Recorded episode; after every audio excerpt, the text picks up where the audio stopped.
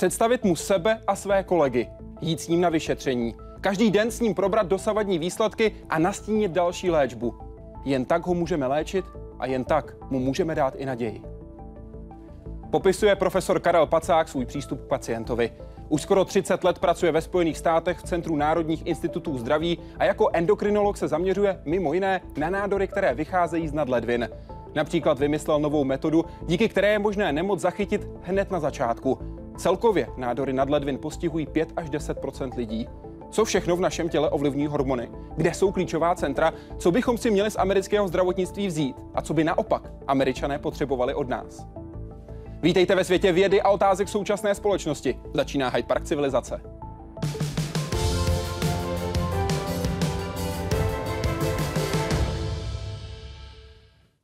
Pane profesore, vítejte v Hyde Parku civilizace. Děkuji, že tu jste s námi. Děkuji za pozvání. Jakou část našeho těla neovlivňuje endokrinní systém? To je velmi zajímavá otázka, ale musím odpovědět, že prakticky všechny buňky v těle člověka a všechny orgány jsou ovlivňovány endokrinním systémem. Kam se podíváme, tam ten vliv hormonů prostě je. Ano, je tam a je od centrálního nervového systému až po například po hlavní žlázy. A je naprosto zásadní. A je velmi zásadní pro regulaci e, některých funkcí v těle člověka.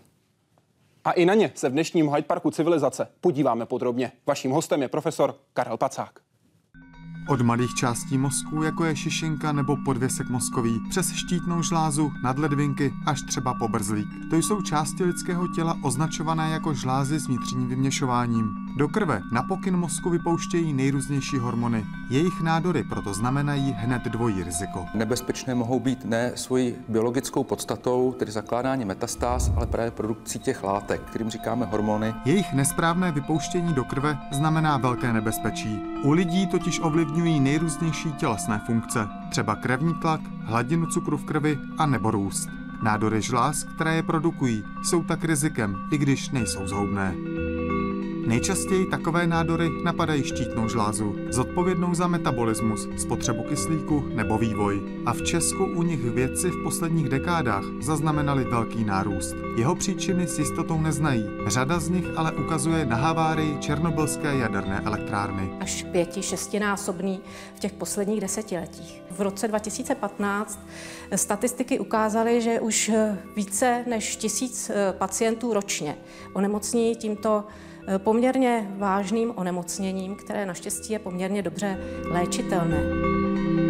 Profesor Karel Pacák se pak v amerických národních ústavech pro zdraví věnuje nádorům v oblasti nadledvin a z nich vycházejícím, hlavně takzvaným feochromocytomům a paragangliomům založil obrovské centrum, které s těmito nádory má největší zkušenosti. Tyto nádory obecně jsou velmi vzácné a pokud srovnáme třeba frekvenci nálezů, tak u nás na klinice je to tak, že máme cirka v průměru kolem deseti za rok a to jsme centrum, které, eh, kde se tyto pacienti eh, v republice soustředují. Ve špičkovém centru, kde pracuje, jich profesor Pacák potká mnohem víc a díky tomu pozná také víc typů těchto nádorů. I proto je ve svém oboru nejcitovanějším vědcem světa. Jaroslav Zoula, Česká televize.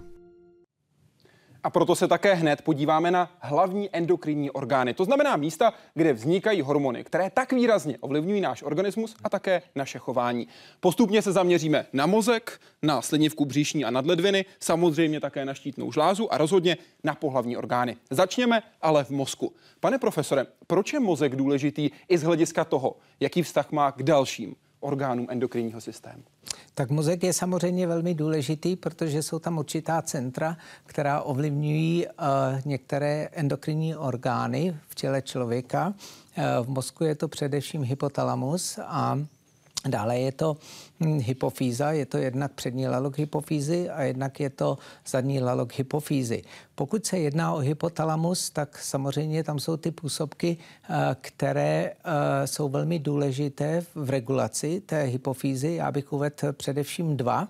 Mm-hmm. Jeden z nich je takzvaný CRH, Corticotropin Releasing eh, Factor, který vlastně ovlivňuje ACTH v předním laloku hypofýzy a ACTH zase ovlivňuje kortikoidy, které se uvolňují z nadledvin. což je velice důležité, protože se to, mm, nebo tato osa je velice důležitá hlavně při některých stresových reakcích a při stresových onemocnění. Další takový Mm, eh, hormon nebo látka je TRH. Mm-hmm. Já bych tady chtěl uvést to, že já pocházím z třetí interní kliniky.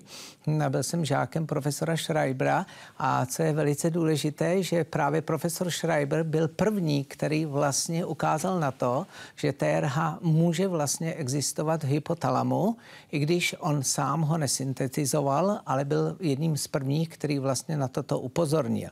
Ten TRH je velmi důležitý, protože ovlivňuje TSH v předním laloku hypofýzy a TSH zase ovlivňuje uvolňování hormonů ze štítné žlázy a jak víme, ta štítná je naprosto nezbytná, pokud se týká hm, některých funkcí v, v našem organismu. Ta role mozku je v tomhle vůdčí i z hlediska jednotlivých endokrinních orgánů. Uh, ano, Ta je. kontrola prostřednictvím hypofýzy, tam probíhá, tam funguje. Když se podíváme na některé z těch hormonů, které v mozku jsou, jakou roli hraje například dopamin, neuropřenašeč? Uh, dopamin je, uh, se může, můžeme říct, že dopamin působí jednak jako hormon uh-huh. a jednak jako neurotransmitter. A jako neurotransmitter samozřejmě, samozřejmě se uh, podílí na některých funkcí řady neuronů. Víme, že v mozku máme velké množství neuronů. V současné době se odhaduje zhruba asi 80 a až 100 miliard neuronů eh, v mozku, kde samozřejmě dopamin má velkou úlohu v modulaci některých funkcí neuronů. Ale dopamin může hrát také úlohu jako hormon, to znamená, že dopamin se nejenom eh, uvolňuje třeba v mozku do té synaptické štěrbiny, kde ho považujeme jako neurotransmitter, ale uvolňuje se do krevního řečiště a může samozřejmě ten dopamin působit na některé funkce, eh, včetně funkcí například u adenohypofýzy. Mm-hmm. Pokud jde o další části mozku, například o, pef- o epifýzu, tedy šišinku, tam eh, vzniká mimo jiné melatonin, hormon spánku, jak se mu říká. Ten je součástí cirkadiálního rytmu. Hormon spánku určuje to, kdy se nám chce spát, proto v okamžiku, kdy například přelétáváme jednotlivá časová pásma, tak nejsme správně vyladěni, chce se nám spát v jinou domu. Je to právě dáno mimo jiné tímto hormonem. Součástí cirkadiálních rytmů jsou ale také samozřejmě další hormony, mimo jiné kortizol. A ten je úzce spjatý s nadledvinami. Pane profesore, jakou hraje roli? Eh, já bych se ještě trošku uh, zmínil o těch cirkadiálních rytmech, které jsou velmi důležité. A z hormony už se spjaté. A spjaté tedy samozřejmě s, z mnoha hormony. Eh, je třeba říci, že ta poslední Nobelova cena hm, za fyziologii nebo medicínu byla právě udělena třem vědeckým pracovníkům. Byl to doktor Young, Hall a Rožbach, kteří dostali Nobelovu cenu za cirkadiální rytmus. A samozřejmě ty cirkadiální rytmy jsou velice důležité. Jsou důležité, jak už jste říkal, že když někam přelétáváme, všechno se tedy v tom organismu mění. Ale já jsem toho názoru, že cirkadiální rytmy neovlivňují jenom ten organismus jako takový, ale mohou ovlivňovat i určitá onemocnění. A moje teorie, protože já se zabývám hlavně endokrinními, orgá, eh, eh, endokrinními nádory, si myslím, že ty cirkadiální rytmy mají také určitý vliv na určitou funkci eh, některých nádorů, včetně nádorů endokrinních. Jinak jako...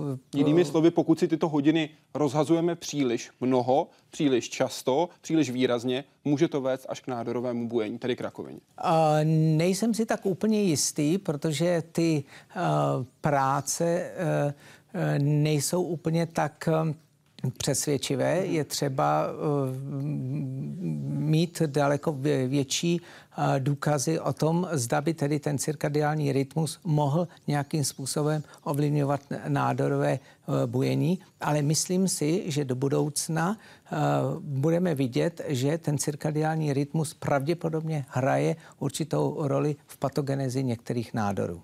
Pokud se chcete dozvědět o cirkadiálním rytmu víc, můžete se podívat na záznam Hyde Parku civilizace, který jsme vysílali k Nobelovým cenám, nebo speciální vysílání, které jsme k Nobelovým cenám pro vás také na ČT24 připravili. Tam najdete právě o tomto rytmu podrobnosti. My zůstaňme čistě u těchto hormonů. Hormon kortizol, jaká je jeho další role v organismu člověka? No tak kortizol je velice důležitý hormon, je to vlastně stresový hormon, a který se uvolňuje za určitých stresových situací a e, vlastně pomáhá tedy tomu organismu, aby e, se e, připravil na určitou stresovou situaci neovlivňuje celou řadu dějů vůbec v organismu eh, člověka, ať je to metabolismus například tukové tkáně, ať je to metabolismus kostí, hm, ať je to eh, eh, metabolismus například těch pojivových tkání, ale co je velice důležité, že kortizol, který se uvolňuje z těch nadledvin,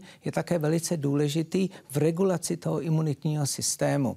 To znamená, když máme hodně kortizolu, tak dochází vlastně k supresi toho imunitního systému a tudíž vlastně dochází u toho pacienta, hm, který má zvýšený kortizol, například určitým oportunistickým infekcím, které jsou velice nebezpečné a mohou dokonce toho pacienta zahubit. Může a to, to být je, i takzvaný Cushingův syndrom? Hm, může to být například eh, Cushingův syndrom, a který eh, u některých pacientů je velmi těžko léčitelný a někteří pacienti skutečně umírají právě na ty infekce v důsledku vysokých hladin toho kortizolu.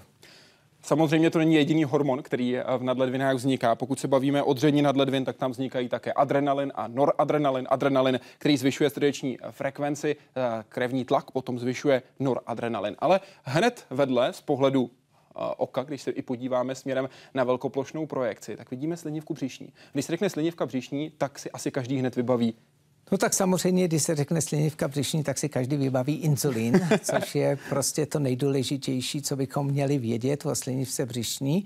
Hm, a samozřejmě ten inzulín má velký vliv na regulaci glukózy. Víme, že diabetes je vlastně onemocnění, které je velice časté. Je to vlastně hm, v současné době hm, onemocnění, které bych zařadil až eh, pod eh, vlastně takovou eh, kategorii toho epidemického onemocnění, mm-hmm. protože těch eh, jedinců, kteří mají diabetes, je velké množství.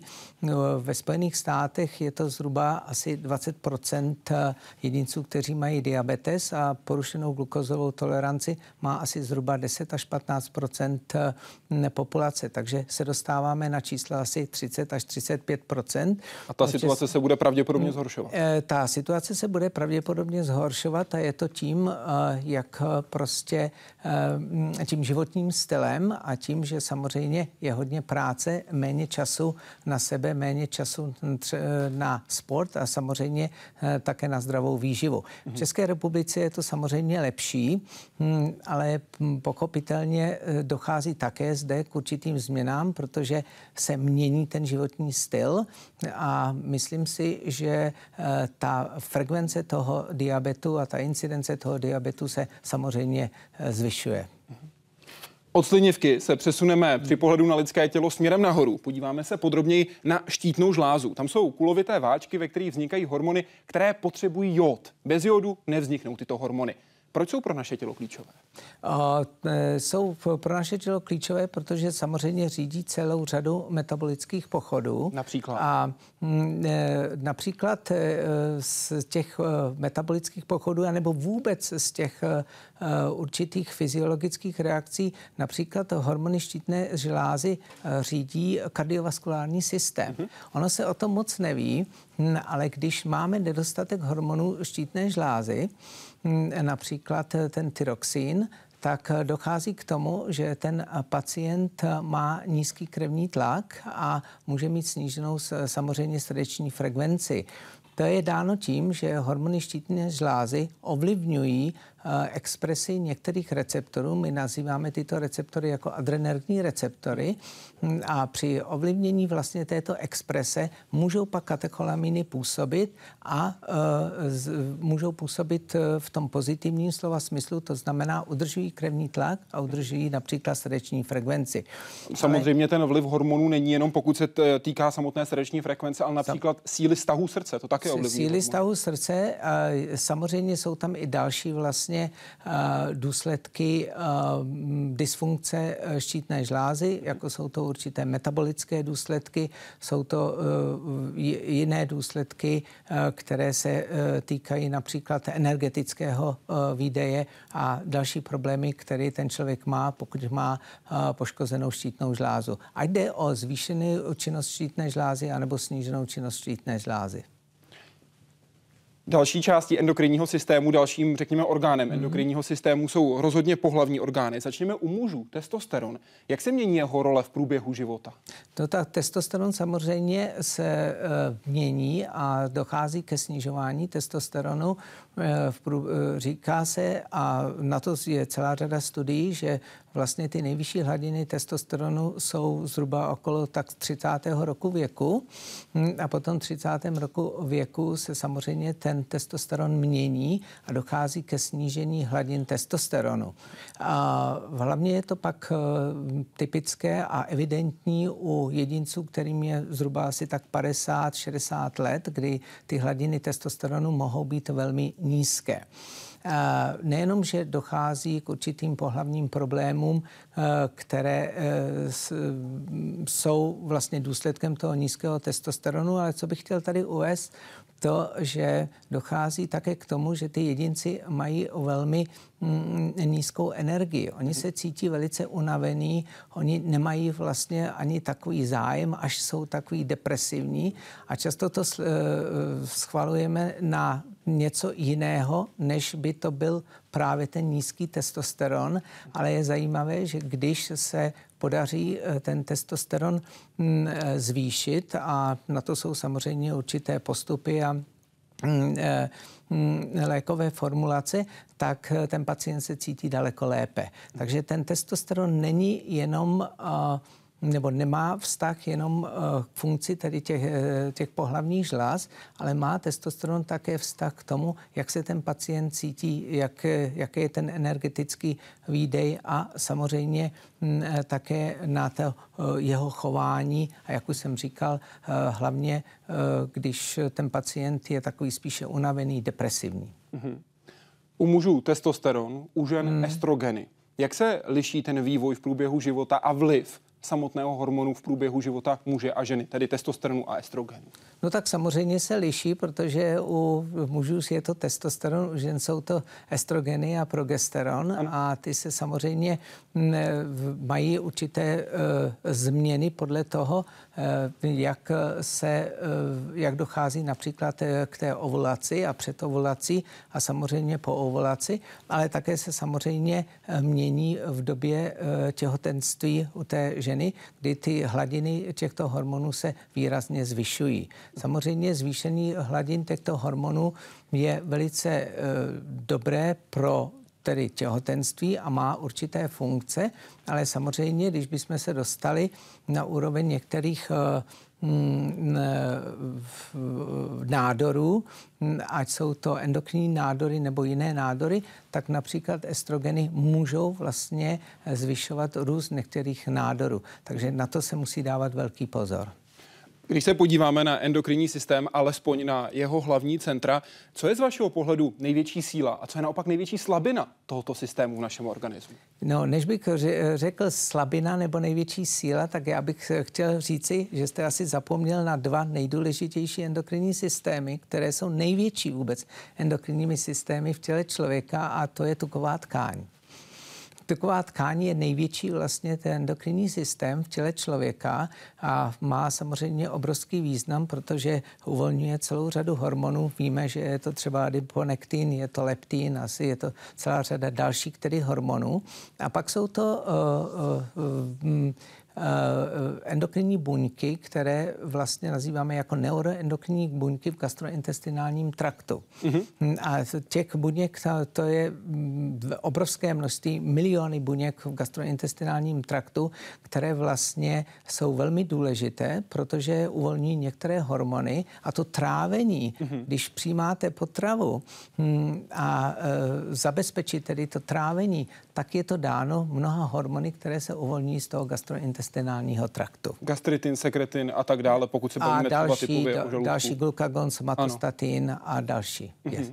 A ty silné a slabé stránky endokrinního systému? Jak uh, ty uh, si, silné stránky jsou, že vlastně endokrinní systém skutečně hraje velkou, důle, eh, hraje velkou úlohu v regulaci mnoha systémů hm, a ty systémy jsou propojeny a nelze prostě eh, vynechat jeden endokrinní systém a myslet si, že prostě když nebudeme mít jeden endokrinní systém, že všechno bude eh, v pořádku. To samozřejmě ne, ať je to štítná žláza, ať je to hypotalamus, ať je to hypofýza, v každém případě ne. Hmm, tak to je ta silná stránka. Samozřejmě ta slabá stránka, to už jsem se zmínil uh, uh, o tom předtím, um, že pokud ten hormon chybí, tak samozřejmě musíme ten hormon nějakým způsobem tomu jedinci dodat a ne vždycky můžeme být úspěšní, protože některé hormony se těžko dodávají a nebo jsou určité formulace, které můžou u toho člověka působit příznivě, ale někdy i také nepříznivě. Mhm. Do jak velké míry můžeme ovlivnit to, jestli máme nebo nemáme zdravý endokrinní systém? Jak moc je to dané geneticky? Jak moc je to dané naším chováním? No samozřejmě ta genetika hraje velkou úlohu, protože je celá řada genů, které se podílejí na dysfunkci endokrinních orgánů hm, a jistě o tom budeme později mluvit, eh, pokud budeme mluvit například o těch nadledvinách. To rozhodně. Ale je celá řada i dalších genů, které se podílejí na dysfunkci například štítné žláze, na dysfunkci uh, té tukové tkáně, takže samozřejmě tam je ta genetika velmi důležitá. Jak bychom to mohli ovlivnit svým chováním anebo s tím určitým způsobem života? Samozřejmě můžeme. A mus, musíme si vybírat eh, například určitou stravu, která je zdravá. Když eh, a vezmeme si například pankreas a, a inzulin, tak samozřejmě každé přejídání eh, je spojeno s tím, že dochází ke zvýšených hladin inzulínu. Mhm. Ale pokud dochází ke zvýšeným hladinám inzulínu, co se děje? Ta beta buňka v tom pankreatu samozřejmě zvýší produkci toho inzulínu. Ale když zvyšujete tu produkci inzulínu stále, každý den, a jíte několikrát denně a hlavně ty jedinci, kteří například večer nebo v noci, hm, tak stimulují ty buňky a po určité době ty buňky se stanou hm, víceméně mm, takové vyhořelé. Nakládáme a jim víc, víc, nakládáme víc. jim víc a víc, prostě až už tolik. nejsou schopni to unést a tím pádem dochází e, k jejich e, e, víceméně dysfunkci, kolapsu, atrofii a nefunkci. A také to může znamenat, že v organismu se objevují nádory. Klíčové je v takovéto situaci najít nádory co možná nejrychleji. Základ úspěšné léčby jakéhokoliv nádoru, jeho včasné odhalení a hlavně určení, kam všude se v těle rozšířil. To platí i pro nádory žláz s vnitřní sekrecí. Lékaři se proto neobejdou bez nejmodernějších zobrazovacích metod. Jejich pilíře jsou dva velice slabě radioaktivní látky, které se vpraví do těla pacienta a pak takzvané gamma kamery, které je umí zachytit. Vše začíná v Ústavu pro jaderný výzkum v Řeži, kde se tyto speciální látky připravují. Jejich poločas rozpadu je velmi krátký, třeba jen pár hodin, takže vše musí běžet podle přísného harmonogramu.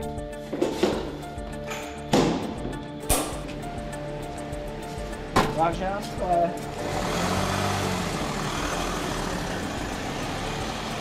Každá z látek je připravená na míru danému pacientovi. Její radioaktivní část je připojena ke konkrétní chemikálii, která se na hledaný typ nádoru umí navázat. Tím jej v těle pacienta označí a gamma kamery umí radioaktivní záření převést na podobné obrazy.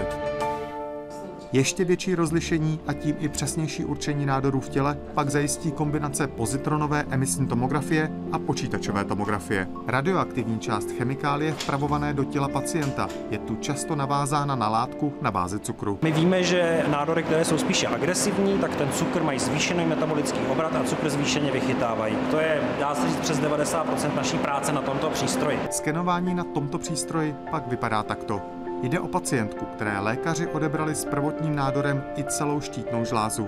Tušili ale, že v těle musí mít další ložiska, která nemohou najít. Ke slovu proto přišla jiná radioaktivní látka, tentokrát na bázi fluoru, takzvaná F-dopa. A my jsme pomocí něj lokalizovali dvě vlastně uzliny, které by na všech ostatních zobrazovacích metodách uh, byly normální, byly hodnoceny jako normální. Když si je zaměříme, tak je potom nacházíme tady na krku. Cesta k jejich chirurgickému odstranění je tak volná. Jaroslav Zoula, Česká televize. Pane profesore, vy se zaměřujete na nádory, které vychází hlavně z nadledvin. A se svými kolegy jste přišli s novou metodou, jak nádory zachytit hned v raném stádiu. Jaké metody jste skombinovali? Co jste přinesli nového? Jak jste to dali dohromady? Tak eh, co se týká těch zobrazovacích metod, tak nejprve bych řekl, že jsou takové dva druhy zobrazovacích metod. Jednak jsou to ty anatomické zobrazovací metody, což eh, známe například eh, výpočetní tomografii CT, anebo magnetickou rezonanci. Pak jsou takzvané funkční zobrazovací metody a náš vlastně takový příspěvek k zobrazování nádoru nadledvin je právě založen na použití těch funkčních zobrazovacích metod. To je PET scan například. To je pozitronová emisní tomografie, hlavně v současné době. A ta pozitronová emisní tomografie je velmi důležitá, protože když si vezmete například ty anatomické zobrazovací me, uh, metody a ty přístupy, tak samozřejmě oni vám ukáží, že například ten pacient má nějaký nádor, řekněme, že tam je nějaká ta koule uh, v, tom, v tom těle, ale nemůžete říct, jaký je to nádor, uh, protože ty metody, ať jsou velice senzitivní a jsou velmi dobré k tomu, aby nám ukázali přesně, kde ten nádor leží a jaká je tam mm, struktura eh, toho nádoru a kde se přesně ten nádor nachází, tak jsou, nejsou specifické, protože oni vám nemůžou říct, jaký je to nádor. Na rozdíl od funkčních zobrazovacích metod. Ty funkční zobrazovacích me- metody, jak už jste slyšeli eh, teďkon, je, je to ta pozitronová emisní tomografie za použití fluorodeoxyglukózy. Ta fluorodeoxyglukóza je sice velice dobrá, protože je založena na tom, že metabolický obrat té nádorové buňky je samozřejmě zvýšen. Proto se tam ta fluorodeoxyglukóza dostává. Ale nejsou to jenom nádorové buňky, které mají zvýšený metabolický obrat. Jsou to t- i buňky, které e, patří například k těm k zánětlivým buňkám, které mají zvýšený ten obrat a vychytávání té glukózy. A často si to můžeme plét s určitým nádorem. Navíc je fluorodeoxyglukóza také nespecifická. Náš vlastně p- p- takový příspěvek k tomu bylo, že my jsme se zaměřili hlavně na ty nádory nadledvin, na ten feochromocytom paragangliom, kde my víme, že eh, tyto nádory mají takzvaný noradrenergní transportní systém. Což znamená? A to je systém, který se vlastně exprimuje na membráně těchto eh, buněk, eh, těch nádorových buněk a dříve se například použil při funkční zobrazovací metodě, která se jmenuje MIBG, která vlastně je velice dobrá a specifická pro tyto nádory. Ale my jsme přišli s jinou metodou a s použití fluorodopamínu. A proč jsme přišli s tím fluorodopamínem je proto, protože ten fluorodopamín je, má větší afinitu k tomu noradrenergnímu transportnímu systému. Čemu je to v důsledku a dobré?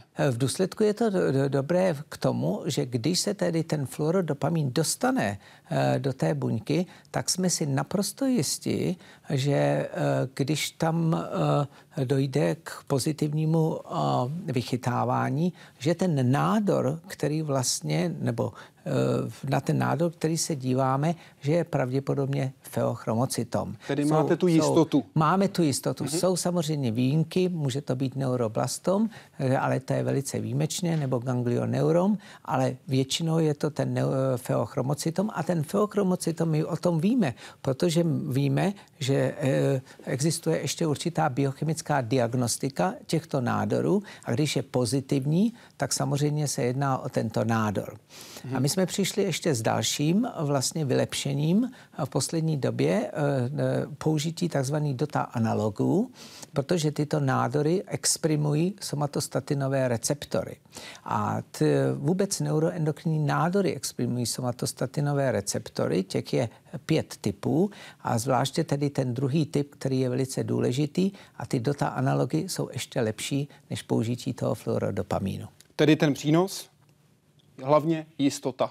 Dokážete zachytit, víte, co léčit, víte, s čím pracovat. Dokážeme zachytit, víme, eh, co léčit a nejenom to, dokážeme zachytit nejenom ten primární nádor, ale můžeme se pomocí té pozitronové emisní tomografie podívat na toho celého člověka, mm-hmm. na to mhm. celé tělo. To znamená, že my jsme schopni ještě detekovat metastatické léze. A pro ty metastatické léze je to naprosto úžasné, protože tato metoda, ta poslední metoda, je nejvíce senzitivní a specifická metoda pro tyto nádory. Zmínil jste fluorodeoxyglukózu. Mm.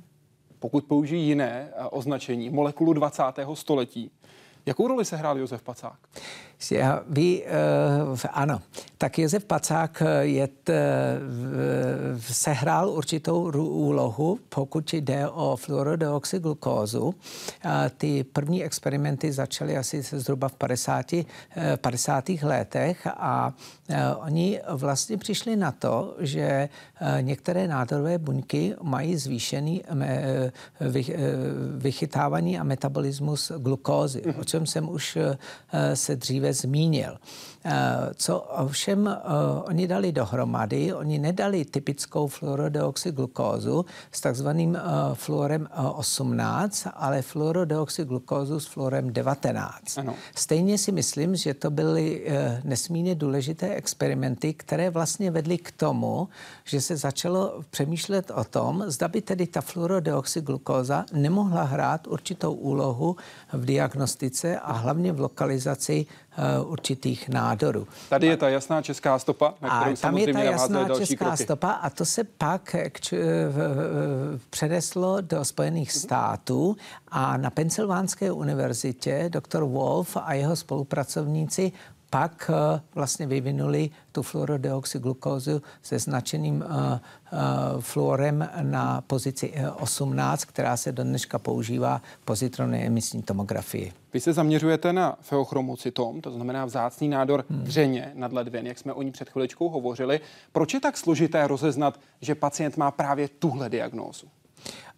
Je to složité rozeznat proto, protože ty feochromocytomy ty se projevují vlastně určitými příznak, klinickými příznaky a projevy, které nejsou naprosto specifické tomu feochromocytomu. Najdeme je u jaké nemoci? Hm, e, podívejte se, oni mohou produkovat například ten adrenalin, noradrenalin. Co způsobují tyto hormony? Ty způsobují zvýšený krevní tlak. Uh-huh. A zvýšený krevní tlak v české populaci zhruba asi 20% jedinců, možná v současné době až 30% a ty tu nádory jsou velmi vzácné. Kdo by si pomyslel, že když mám zvýšený krevní tlak, mám samozřejmě feochromocytom. A, u kolika lidí potom tato diagnóza skutečně nastane? A u kolika lidí si myslíte, že tu diagnózu mají a jenom nebyla zjištěna? Tak e, samozřejmě to je velmi vzácné onemocnění. Když se podíváme do Spojených států, tak e, zhruba těch eh, jedinců, kteří onemocní každoročně na ten feochromocytom či paragangliom, tak je jich zhruba asi hm, tisíc až dva tisíce. A teď si vemte, že Spojené státy mají 350 milionů obyvatel. Česká republika má 10 milionů obyvatel, takže eh, zhruba těch jedinců, kteří mají feochromocytom či paragangliom, já bych to odhadoval v České republice asi na tak 30 až 50 jedinců ročně. K vám se těchto nemocných dostává hodně, protože pracujete ve specializovaném centru a zaměřujete se právě na tento typ nádoru. Jaká je tam šance na vyléčení u většiny případů? Ta šance na vyléčení je velice dobrá, ovšem ten pacient musí přijít včas. A ten problém je, že mnoho pacientů včas nepřijde. A nepřijde proto, ne, že by nechtěli přijít. Já si myslím, že americký pacient má skutečně starost o své onemocnění. On se skutečně zamýšlí nad tím, když mu něco je. Ten problém je v tom, že, jak už jsem řekl, že ten pacient má například zvýšený krevní tlak. A celá řada lékařů mu řekne, to je pravděpodobně od stresu. Víte, že v dnešní době všichni pracujeme poměrně hodně a všechno se svaluje na stres, tak vždycky se řekne, to je asi od stresu, dáme nějaká antihypertenziva, uvidíme, co se, co se bude dít. Samozřejmě ty pacienti eh, mají také zvýšenou srdeční činnost. Ta zvýšená srdeční činnost, to se nazývá tachykardie, ty pacienti mají například ty palpitace, tak zase ten lékař mu řekne, pravděpodobně jste přepracován. Mm-hmm. Bylo by dobré, kdybyste si odpočinul, my vám dáme určité léky, většinou jsou to například beta blokátory ano. a uvidíme, co se stane do budoucna. Palpitace ná... to je bušení srdce, abychom jenom doplnili ano. Pro, samotnou, pro samotný kontext. A pokud jde o tu, o, o tu léčbu samotnou, Jaké je teď to úzké hrdlo, to, co vy potřebujete vyřešit, abyste tu úspěšnost zvýšil? A aby jsme tu úspěšnost zvýšili, no tak samozřejmě musíme se podívat do toho nádoru. Mm-hmm. A podívat se do toho nádoru není tak jednoduché, protože ty nádory samozřejmě mají určité změny, eh, které se týkají génů mm-hmm. a toho eh, těch génů, pokud eh, se týká feochromocytomu nebo paragangliomu, ještě bych chtěl říci pro posluchače, že když mluvíme o těch paragangliomech, tak to jsou ty feochromocytomy, které se vyskytují mimo dřeň nadledvin, tak je nazýváme jako paragangliomy. A v současné době těch genů je známo asi zhruba 22. Mm-hmm. A to jsou ty gény, které, o kterých víme a podílejí se na té patogenezi eh, a na tom mechanismu toho onemocnění. A teď si vemte, že ty gény ovlivňují celou řadu signálních cest, eh, které je velice těžké postihnout eh, určitými léky. Takže eh, to není tak absolutně jednoduché. A k té genetice ještě se v současné dobře, době přikládá mm, Eh, nebo je další část a to je takzvaná proteomika, mm-hmm. která vlastně je také velmi důležitá, protože ty gény, eh, ten, eh, ty gény dávají vznik těm proteinům. Mm-hmm. A ty proteiny, to jsou, já je nazývám, že jsou to ty vojáci v té první linii. Ty pracanti. Ty, ty právě pracují, ty ovlivňují určité vlastně uh, funkce, i když je to na určitém genetickém pozadí. Mm-hmm. Tam je ten výzkum do budoucna naprosto jasný. Rozhodně se bude týkat i syndromu, který je pojmenovaný po vás, spolu s eh, vaším čínským kolegou Zhuangem. Pacák Zhuang syndrom. Na co jste přišli a jaké to má důsledky? No tak to bylo, to bylo velice zajímavé a nebylo to tak zrovna jednoduché, ale samozřejmě při každé um, tom úspěchu objevu musíte mít také trošku štěstí, takže se k nám dostala jedna pacientka, která měla paragangliom a měla uh, zvýšený počet červených krvinek, což nazýváme uh, policytémii. Mm-hmm. A tu pacientku jsme vyšetřili, uh, ta pacientka byla otoperována a uh, došlo k tomu, že ta policytémie se zlepšila, takže mm-hmm. jsme si všichni mysleli, že ta policytémie má vztah vlastně k tomu paragangliomu. Mm-hmm. Ale to štěstí jsme měli v tom, že se k nám dostala uh, zakrátko další pacientka. Dokonce ta pacientka se k nám dostala z Evropy, ze Srbska. Hm, a ta pacientka měla taky policytémii a měla mnohočetný paragangliom. A ta pacientka byla také opero, eh, ta byla indikovaná k operaci. K operaci samozřejmě došlo.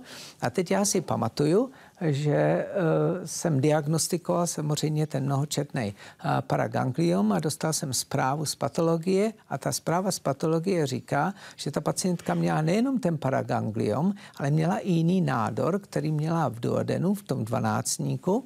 Ten nádor je neuroendokrinní nádor tak jsem si říkal, že to není možný, protože po deseti letech praxe eh, v oblasti feochromocytomu a paragangliomu jsem si říkal, že asi pravděpodobně dovedu dobře diagnostikovat tyto nádory. Mm-hmm. Takže jsem se rozhodl, že půjdu do patologii, tam jsem s nimi všechno probral. Oni mi samozřejmě řekli, že jsem se mýlil.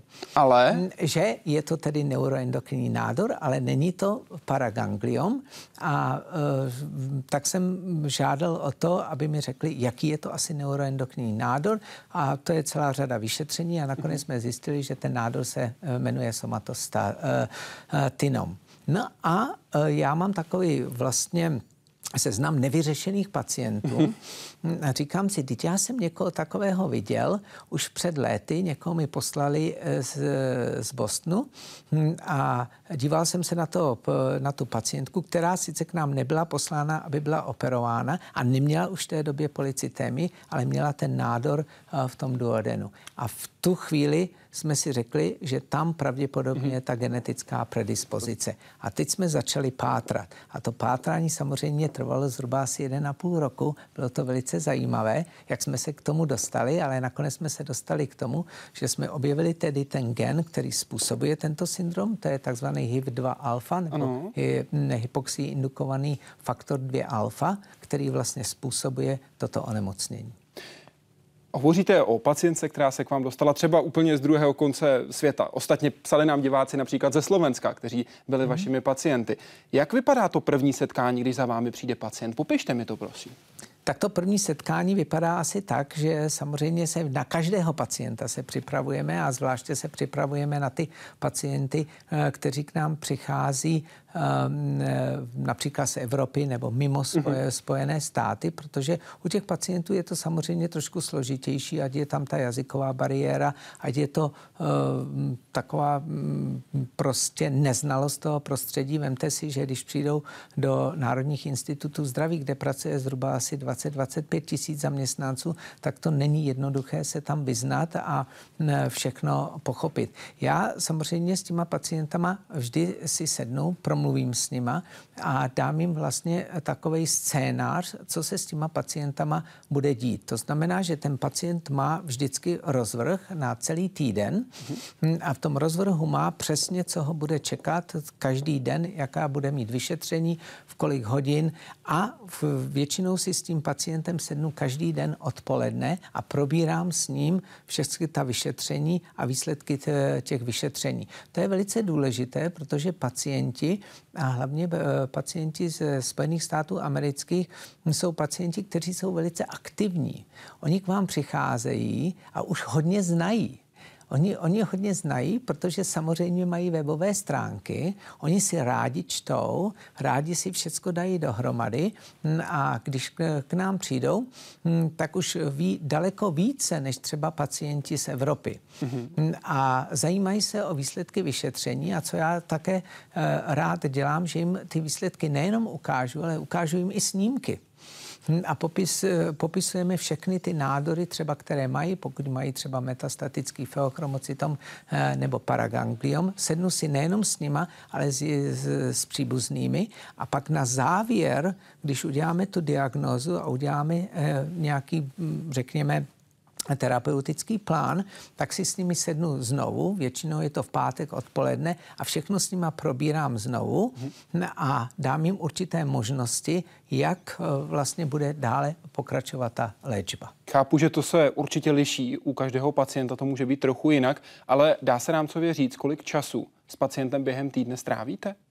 Uh, to je zajímavá otázka. Samozřejmě jsou pacienti, kteří jsou leh, leh, lehčí pacienti, mají například feochromocytom, eh, je typický feochromocytom, sedí eh, v té nadledvině, potřebují operaci, tak s nima strávím například 20-30 eh, minut a pak s nima strávím na konci týdne zhruba asi tak půl hodinku. Mm-hmm. Ale jsou pacienti, kteří k nám přicházejí a těch je většina, kteří jsou velice těžcí, problematičtí pacienti, kteří už byli dříve operováni, mají metastatický mm, nádor a s těma strávíme, já bych mm, tak řekl, zhruba asi tři hodiny týdně. Mm-hmm. A e, k tomu ještě je celá řada konferencí, které máme například s onkologii, e, s chirurgii, jak to všechno dát dohromady a jak udělat ten nejlepší terapeutický plán.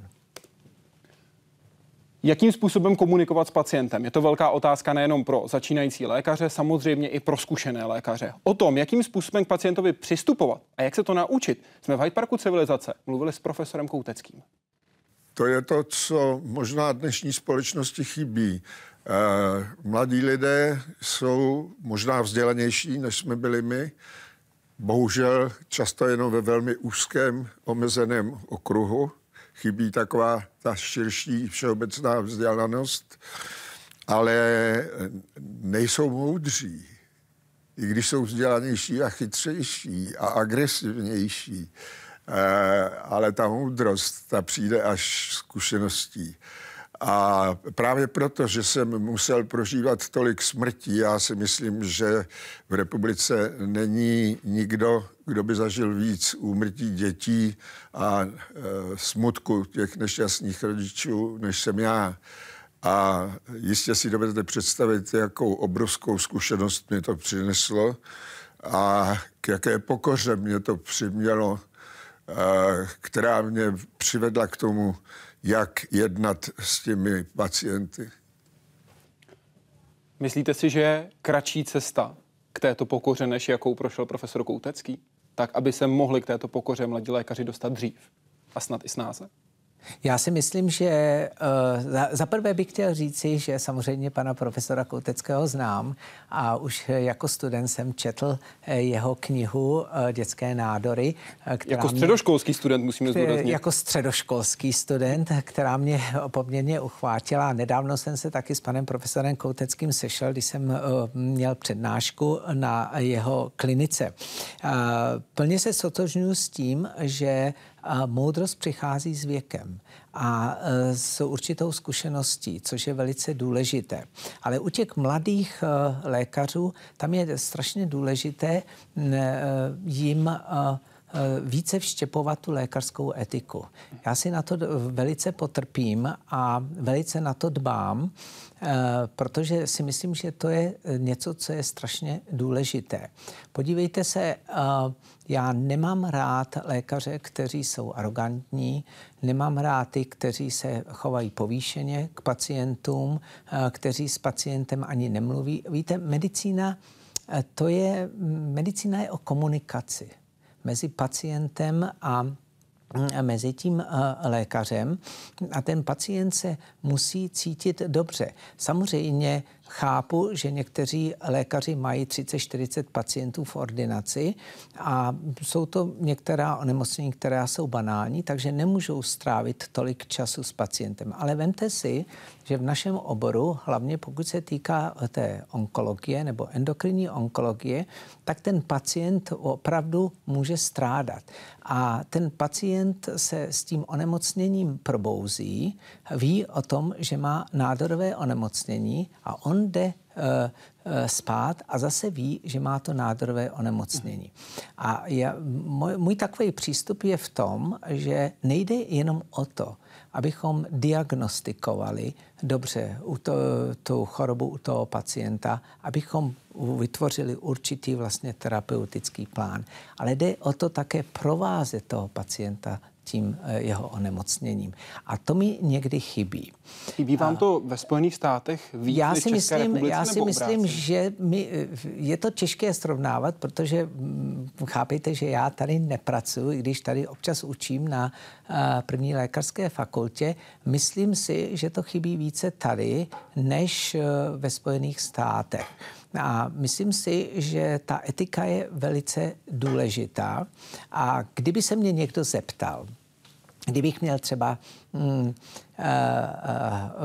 uh, mohl hlasovat nebo nějaký uh, k něčemu přispět, tak bych řekl, že by se ta etika měla vyučovat od první hodiny, co ten student přijde na lékařskou fakultu. A vyučovat ji jak? Teoreticky, prakticky, Vy, na místě, ano, ano. poslucháři. Vyučovat, jak? nejenom teoreticky, možná teoreticky zpočátku, protože máme zpočátku ty preklinické obory a ten student samozřejmě eh, svým způsobem trošku tápe, protože nezná ještě ty pacienty, ale postupně eh, samozřejmě eh, tam musí být ta praktická část. A kládl bych na to velký důraz a dokonce bych tu lékařskou etiku vyučoval Eh, celých šest let. A nebo třeba ve Spojených státech, kde ta uh, lékařská fakulta trvá to studium čtyři roky, tak čtyři roky a zakončil bych to velmi přísnou státní závěrečnou zkouškou. Já si myslím, že by se nám to vyplatilo. A určitě by se to vyplatilo během takových 10 až 15 let.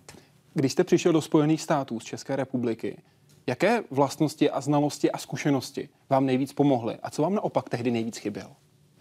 Mně nejvíc pomohly mm, teoretické předměty, kde jsem získal, myslím si, že velmi dobrou výchovu v některých teoretických předmětech, ať je to například v patologii, fyziologii, patofyziologii.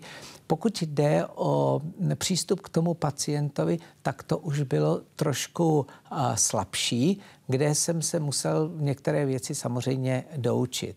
A myslím si, že z hlediska té etiky tam se v té, v té době, když jsem navštěvoval lékařskou fakultu, tak o té etice se moc jaksi neučilo nebo se o ní moc nemluvilo.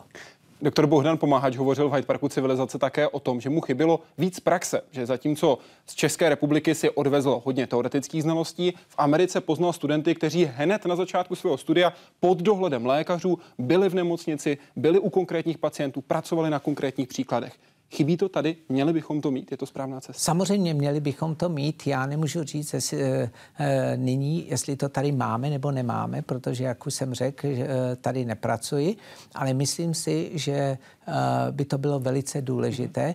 A například e, my vychováváme ty eh, rezidenty nebo fellows eh, ve specializaci například endokrinologie, diabetu a metabolismu a ty si musí psát každodenně jaké pacienty vidí, jaké uh, diagnózy uh, uh, vidí. Uh, musí si uh, napsat určitou diferenciální diagnostiku a to se všechno sleduje. Uh-huh. A musí mít určitý počet pacientů. Například v tom diabetu musí být určitý počet. Pokud by ten určitý počet nebyl, oni by ten počet neviděli, to znamená, ty pacienty nevyšetřili, tak nemůžou dostat samozřejmě zápočet a nemůžou jít ke zkoušce. A to dříve ne, nebývalo. V říjnu 2015 jste říkal, cituji, v zahraničí musíte jako cizinec pracovat dvakrát tolik, protože je třeba ukázat, že jste pracovití, chcete něco dokázat a udělat něco dobrého. A tak jste pět let trávil v laboratoři 18 hodin denně, včetně víkendů.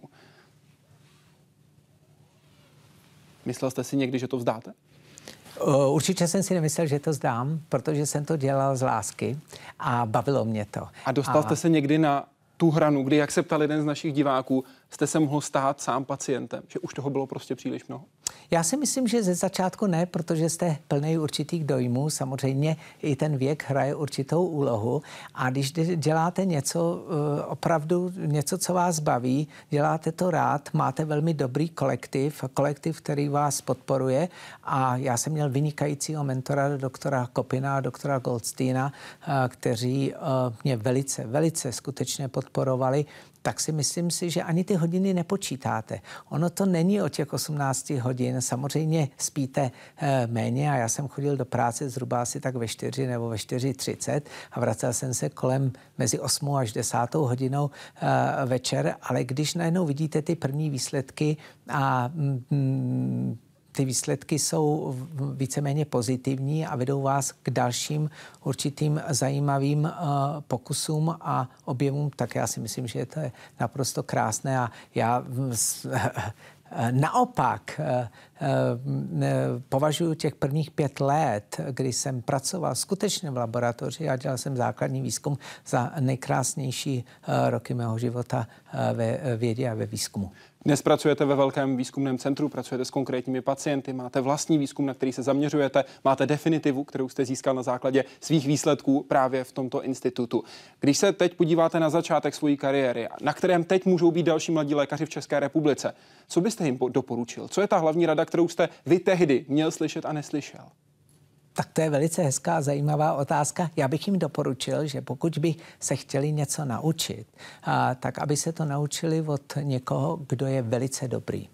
A já si myslím si, že najít si ty nejlepší, nejlepší odborníky a učit se od nich třeba i jeden rok nebo dva roky je nesmírně důležité. Samozřejmě k tomu musíte mít eh, odhodlání, musíte mít píly, eh, musíte si říct, že pravděpodobně nebudou existovat ty soboty, neděle, nebudou existovat svátky, ale něco se naučíte a pak to předáte těm ostatním.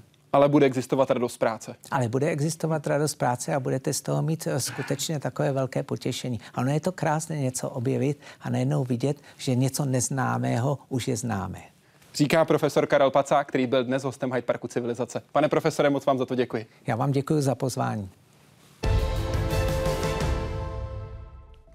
A děkuji vám, že jste dnes byli s námi. Doufám, že budete zase příště. Hezký večer.